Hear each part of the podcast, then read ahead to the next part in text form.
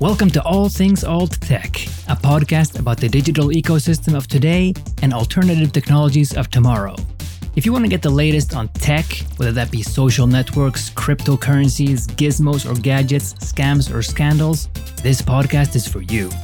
If you want to hear about privacy and free speech issues, or you just want some general banter on the creepy big tech industry, well, you've come to the right place. So strap in and enjoy.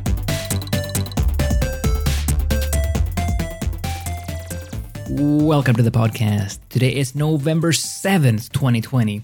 And today I want to talk about big tech and how it's become the new ministry of truth. Because, yet again, fact is stranger than fiction, or at least as strange. And I want to look at some of the parallels between big tech and the ministry of truth from Orwell's 1984. I also want to take a look at the ministry of truth and the Soviet news industry because there are many similarities between the two. But first off, I want to talk about the big tech hearing that took place in late October, because there were some interesting pieces in there. So if you don't remember, Jack Dorsey, Zuckerberg, and Sundar Pichai were all summoned. I think Jack and Zuck in part because of their egregious censorship of the Hunter Biden bombshell. Now, specifically, I mean, both Twitter and Facebook had decided that the laptop from hell had to be memory holed, that Hunter Biden's laptop had to be hidden from the collective consciousness of America. And that was apparently particularly important as we entered the election season. Now, Jack said something interesting. He said that removing Section 230 would destroy the internet. And I think I kind of agree with that actually, because if you don't know what Section 230 is, it basically means that as an online platform, you can't be held responsible for what is said by other users on your site. But on the flip side, it also means that if you go ahead and fiddle with people's speech on your platform, well, then you own that speech, including any consequences and including any defamation and slander and so forth that's taking place on your platform. So I agree with Jack. Let's not repeal 230, but I would say let's enforce it. Now, if you run a website, and let's say you were liable for every piece of information that's on it, well, there would be no internet or there certainly wouldn't be any kind of websites with any form of meaningful discourse going on. It would be just be too risky. Now, Jack, he spoke about how they need to overhaul the appeals process, how they needed more transparency and all that stuff. But, you know, it's all lip service, let's face it here, because Twitter got caught yet again. They got caught red handed censoring a critical piece of information from a legitimate news source, no less, and at a very critical moment in time. So they're not going to be overhauling anything that would endanger the facade of the left, let's face it. Now, Dorsey, he also spoke about why they label tweets, such as the president's tweets. And of course, you know, this labeling, it's historically one-sided and at this point it is blatantly agenda driven, I think. Because Twitter don't seem to have any problem with, you know, the Chinese Communist Party tweeting about, you know, their hostility to the US military in fact, it took them two months to really address those tweets. They didn't have any problem with the Ayatollah of Iran denying the Holocaust or wiping Israel off the map or anything like that. So, when it comes to the so called policy enforcement, Twitter are a bunch of bumbling dweebs. I mean, it's downright comical. It is a farce because, I mean, they don't have the capacity or the technology or the staff or resources to enforce the type of hate speech that they aspire to control. So I think in the instances where they do control speech, you know, it's always about stifling the right. That's what it comes down to. Now, Jack, he also spoke about potentially using alternative algorithms to filter their feeds. Well, here's a start. How about making Twitter open source so we can really see what's going on there? Or how about just letting users filter their own feeds if they really have to? Now, there's one guy who really grilled Jack hard, and that was Ted Cruz. And it was actually really good, albeit a little bit emotional there. But he did get straight to the point. He did get straight to the fact that Twitter were preventing users from sharing New York Post's material, from sharing the Hunter Biden laptop material. Now, Jack, he kind of countered this with, you know, Twitter's hacked materials policy. But hold on, what was actually hacked about Hunter Biden's laptop? And besides, New York Post they clarified where this material came from. Now, Jack kind of retorted with, yeah, well, the, the, the material here, it showed screenshots of personal material and so forth.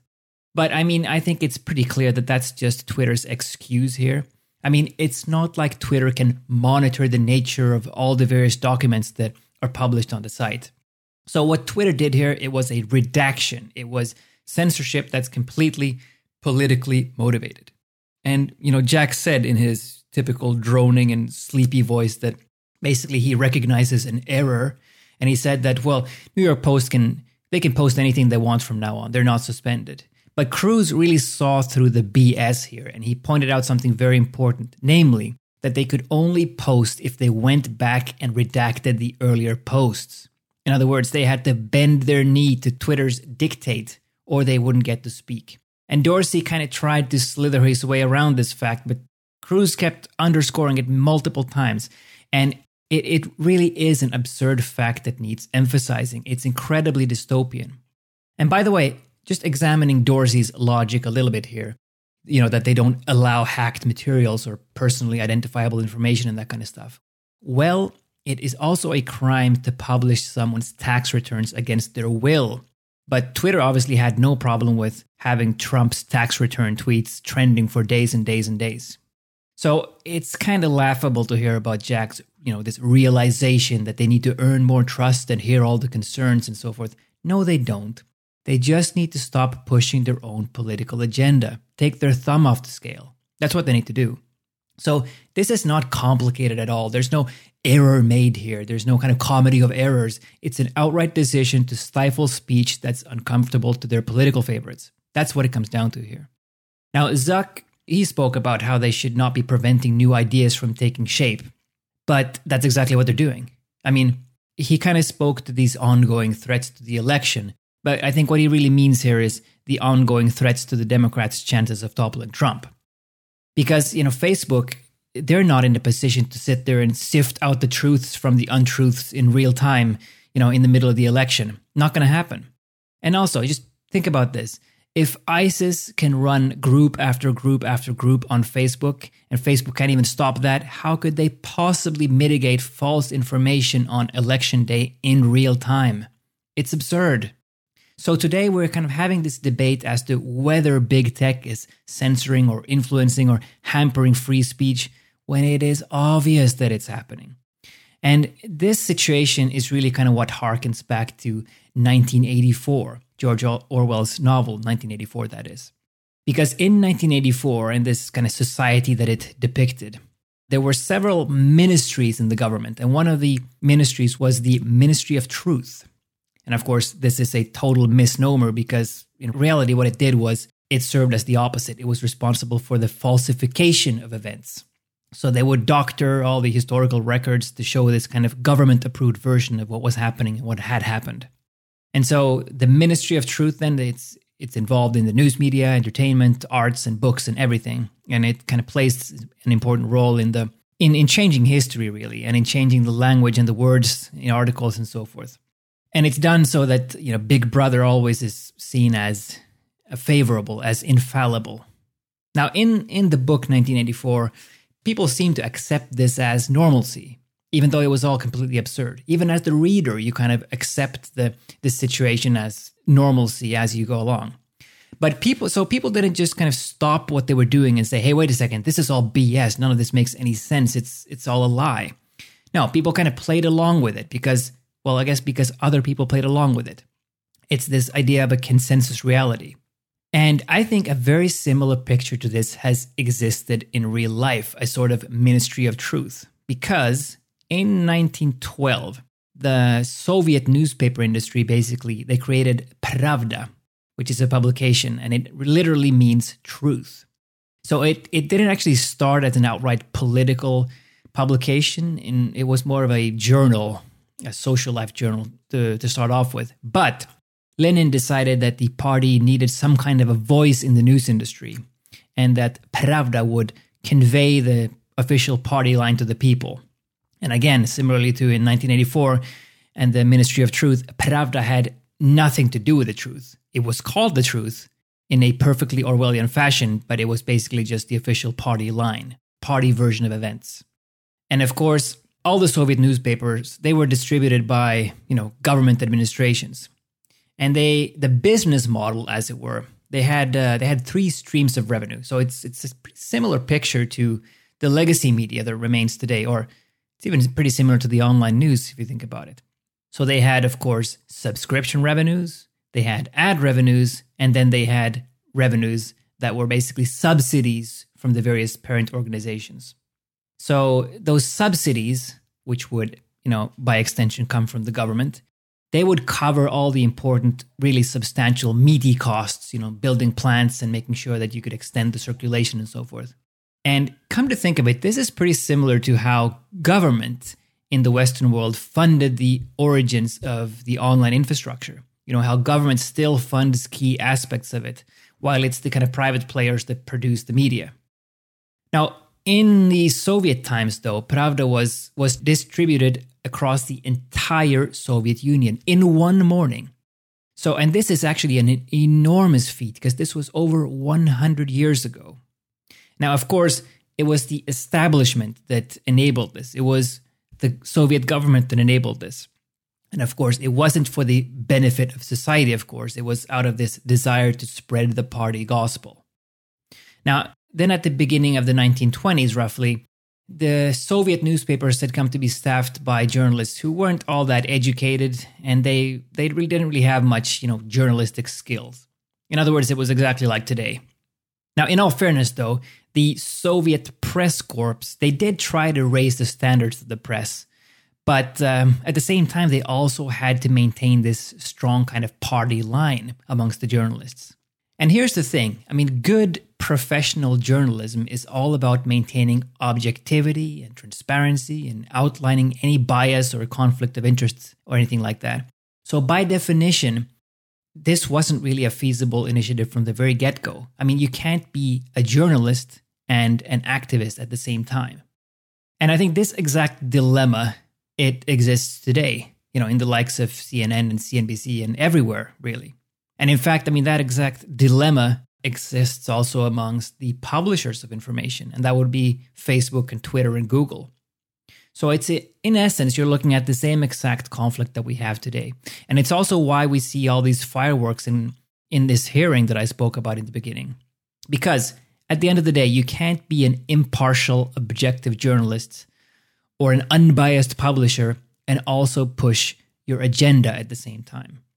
Now, Getting back to the Soviet era, though, the journalists there, they did kind of pride themselves in their supposed professionalism.